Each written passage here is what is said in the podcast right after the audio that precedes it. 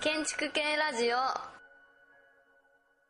はい、えっ、と建築系ラジオです。えっ、と今日は、えー世田谷の国士舘大学の中に来ています。それでえっ、とまあ全体討議をこの後、えー収録するんですけれども、えー今日はまず一番最初に、えー山田浩二さんの説教するダイハードポストモダン、えーのコーナーでえっ、とゲストに、えー建築家の堀義弘さんに来ていただいてます。で、えっ、とまあテーマはコールハウスということで、えーまあ山田さんが堀さんにインタビューを、えーするということで、じゃあえっ、と山田さんよろしくお願いします。まああのえー、とせいぜい10分から15分ぐらいなので、えーとまあ、今若い子コールハウス知らない学生も結構いますので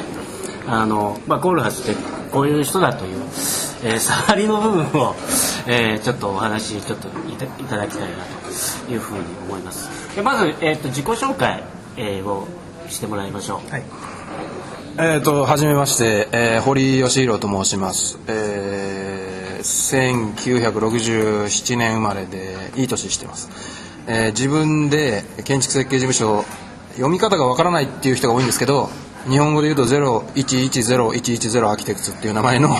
えー設計事務所をやってることになってます。で、まあそういうそうです。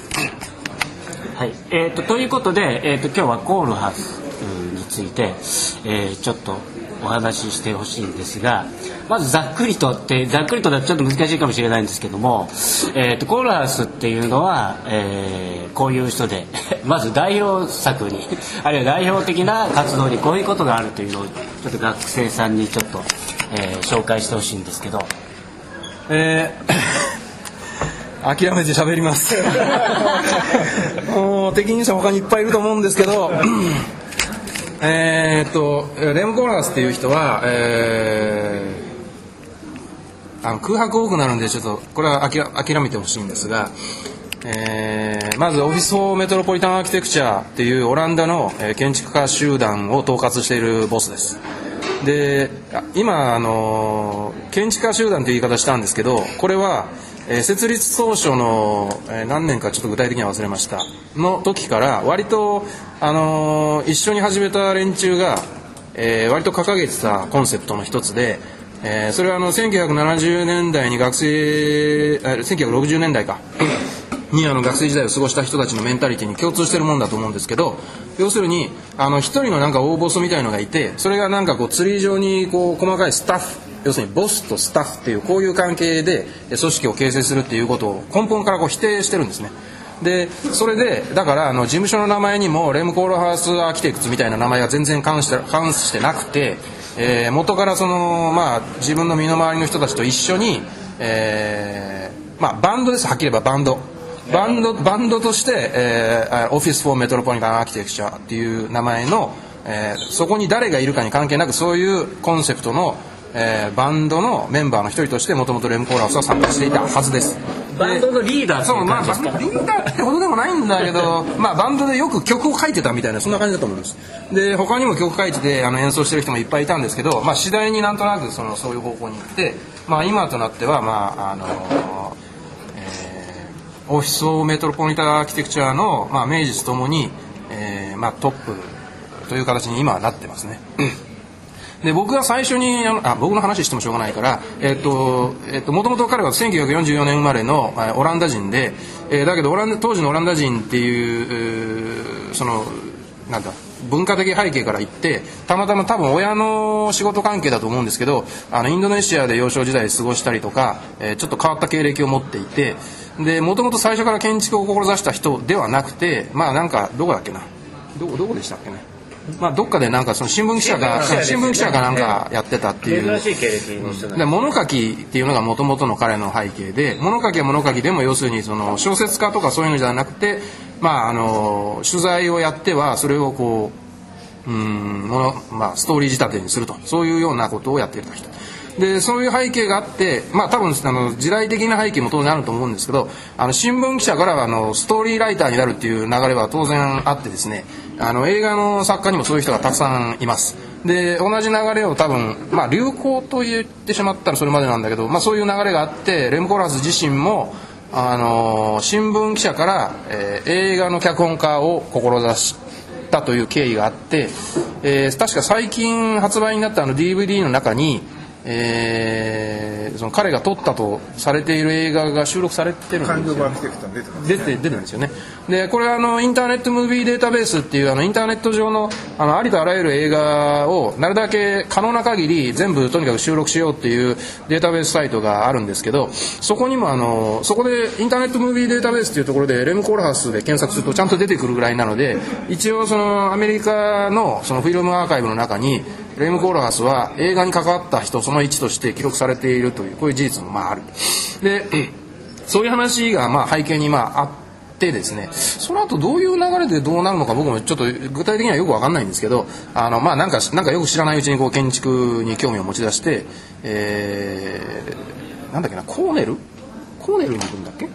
コーネル大学に行くアメリカのなんだっけ？建築研究所かな？オポジションズのやってたにん。なんだっけ IAU なんだっけ？なんかあごめん。あのうんそうそうそう。ピーター・アイゼンマンとかいたところだと思うんですけど、うんそういうところに行ってなんとなくその建築に関する建築と都市に関する議論に、えー若かりし頃のコールハスは首を突っ込んだりしているというような格好ですよね。で、えー、とその新聞記者を、うんまあ、卒業されて建築に入ったのが確か僕が記憶して27ぐらい20代後半ぐらいで結構遅いせ遅くからけ、まあ、建築が入ってきたんですけどもあの日本に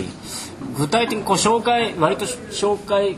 され出したのっていつぐらいになるんですか？えー、とそれはと厳密には覚えてないけど、えー、ととにかく A プラス A&U A プラス U で、えー最初に、えーレム・コールハスとオマーの最初の特集が組まれたのは1988年の10月号です。でこれはよく細かく覚えてるねっていうかもしれないけど、あのーこれはですね、えー、と僕が大学3年生の時は1988年で、えーこのショックがあまりにも大きかったのでもう具体的に覚えてます。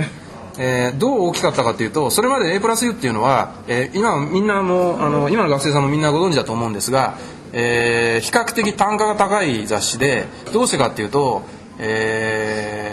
全ページ数の中で広告が占める割合が非常に少なくてでしかもあの写真がものすごく多いと。要するに印刷にめちゃくちゃお金がかかるんですね。でしかも割と割と独自取材をやってる。つまりよそで撮ってきた写真の使い回しをやらずに割合独自取材をやっていて全部じゃないですけど割合やっていて要するに制作にものすごくお金がかかってるんです。でそのくせ広告を入れてないからトータルとしてあの一部あたりの単価がものすごく高くなってる代わりにその代わりにあの雑誌はあの最初から、えー日本語英語兵器をずっと終終始一貫してやっていてそのおかげで海外でも売れていると。であの国際的なその建築家のシーンをですね安定的に非常に高いクオリティでコンパクトにまとめている雑誌としてあのあの当時の、えー、と誰でしたっけ中村敏夫さんがあの、えーずっとそういう方針を貫いてた方だったんですけどもうそのおかげでとにかく日本に行ったらあの中村さんに挨拶にしに行けって言われる言われるぐらいに海外の建築家にとってはあの重要なあの情報機関になっていた。でそのエアプラス U の話はまあいいんですけど要するにそういう雑誌だったのにもかかわらず僕が3年生の時に1988年10月号の A プラス U で出たその OMA っていうのは何がびっくりしたかっていうと、まあ、今あの大学図書館に多分バックナンバーあると思うんで、えー見てもらうといいと思うんですけど まず、えー実作が全然載ってない。まあ一部載ってたけど載ってる作品がこれが結構すごくて、えーマジかよっていうような作品がいっぱい載ってます。で、えーそれからですね、えー計画段階のドローイングとかそういうのがのそういうのが主主なんですけどこの絵がちょっとすごくてですね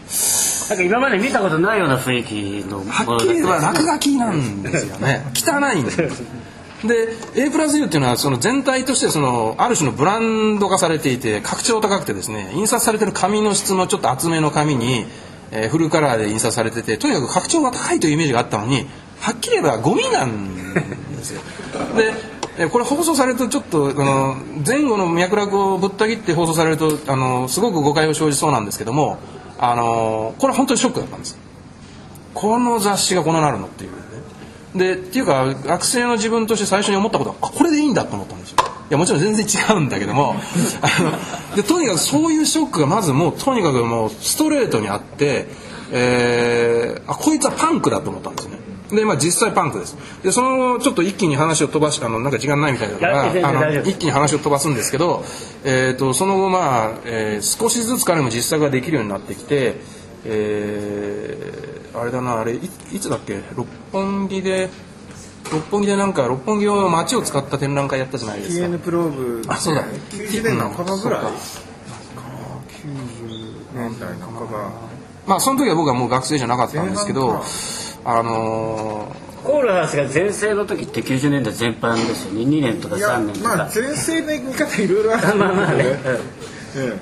ーまああのオフィスオブメトロポリタンアーキテクチャがあの銀行管轄になってしまう前が1回目の全盛期だと思いますね。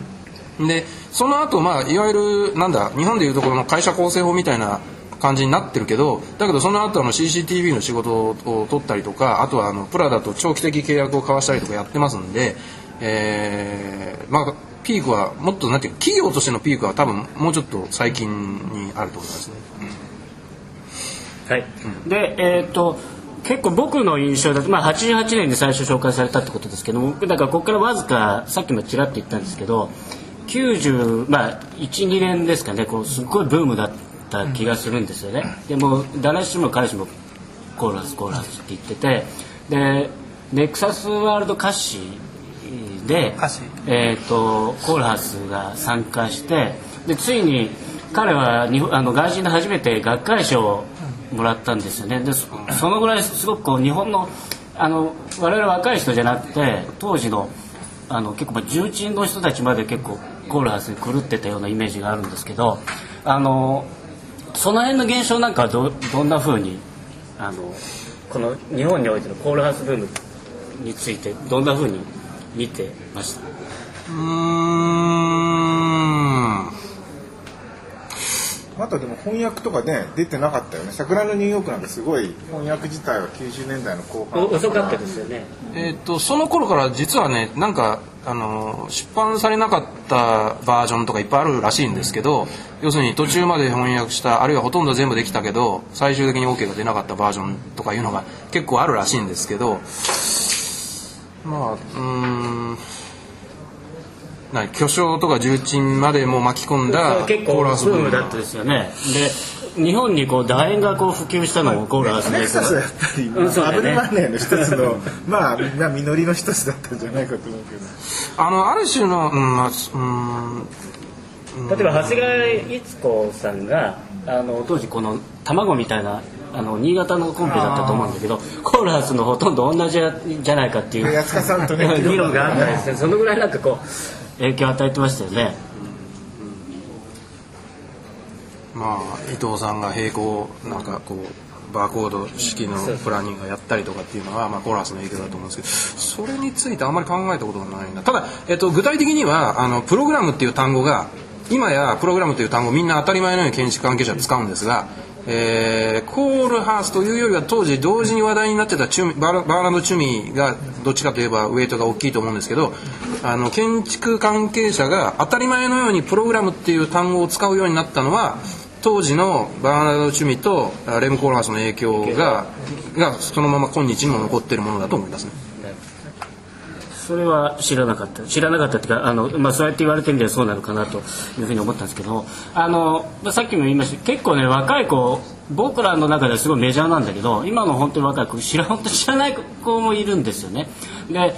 ばコールハウスの、まあ、プロジェクトでもいいですし実作でもいいし、まあ、あの見に行くでもいいし、まあ、雑誌なんかで見るのでもいいんですけども、まあ、これがやっぱり、えーおすすめと。これを見るといいんじゃないか。あるいはこれあのあのあのおレイアスニューヨークとか絶対読んだ方がいいとかなんかおすすめコールハウスこれは絶対見た方がいいとかなんかおすすめのものはあります？おすすめ。いや僕もそんな数見てないんで、えーおすすめと言われても今ネクサスってまだあります？ちゃうんですけど。ネクサスはちょっとみね住宅だからなかなかなかなか見れないですよね。いっそのことはなんか国士舘大学かなんかに買ってもらって 誰でも見学できるようになると かそういうのがいいんじゃないかなと思うんですけど最近もなんか売りに出されたっていう話があったんで、うん、だからそういうのがいいんじゃないかなと思うんですけどまあ、もしくはあの国士舘だけじゃなくてもあの、ね、複数の大学で共同して購入して、えーっていうのがいいんじゃないかなと思います、松田君なんかはどう？コールハウスまあクンストハレとか一番印象に残ってましたけどまあ、でも結局そういう公共建築しかまともに見に行ける場所がないんで、まあ、シアトルでもあの北京でも行ってくださいっていう感じですよ ということですね。あの、一つだけよかったら話してもらいたいのあの堀井さんがさ、なんかこう、OMA の事務所にちょっと働きたくて行ったっていうエピソード、ちょっとだけもしえっと、それは今思い出したから話そうと思ったんだけどあの学生時代にやっておくことの話の方がいいかな、と思って。じゃあそちらの方にまあじゃあ、えっと、そういう次のそっちに振りっていうことでそういうこともやったことありますっていうことなんですけどあれなんかさ僕はあの1991年から2年ぐらいにちょうど五十嵐さんとかで研究会やってる時にあの東大のその高山県と原県でちょうどまあデリアス・ニューヨークの翻訳出てなくってあれ英語本でなんか勉強会で読んでたよなんかみんな。担当したよ確か僕が担当したんだったらそのあそうだっけ？そうそうそう。まさに同じ時期に僕は自分が大学院で自分のゼミの課題としてデリアスニューヨークの翻訳をやってたんだけど、うん、訳せないね僕はね。まずあの日本語も読めないし、えー英語も読めないからだから英語から日本語への翻訳も全然できない。それは授業でやった授業っていうか要するに自分陰性だからさ自分の研究の主題としてやってたんだけど全然進まない。あの時では本当、まあ、海賊版じゃないけどこういろんなココピーコピーのコピーみたいなのを入手して一生懸命読んでたよね。そうだね。今文語文庫本になっちゃいましたでもそんな結構エピソードがあったっていうかね。だから衝撃的だったんですよね。やっぱりちょあのさっきのドローイングが漫画みたいだったとか。いろんな意味で衝撃的だった。ショッキングですよね。えっ、と、うんやっぱりそ、まあ、さっき僕パンクって規制の言葉ですけど既製品の言葉ですけどもう絶対パンクなんだと思うんですよ、なるほど。コールハウスはパンということで、えーとまあ、いろいろこのまま続けると永遠といくんですけども、はいえー、と割とちょうどいいぐらいの時間来たので、えー、とまた今度第あのその続きを。あまだ切らないであのまともにだからコーランスの話を収録したいのであればちゃんと適切な語り手が他にいるので僕みたいなこのヨタヨタ話じゃなくてそういう人に声をかけてくださいっていうで次に次につなげてなるほど。ということでじゃあ、えーとまあ、この辺で、えー、とまた次回懲りずに 喋ってください。ということでじゃあ、えーダイヤードポストモダン、えーコールハウス終わります。え拍手してください。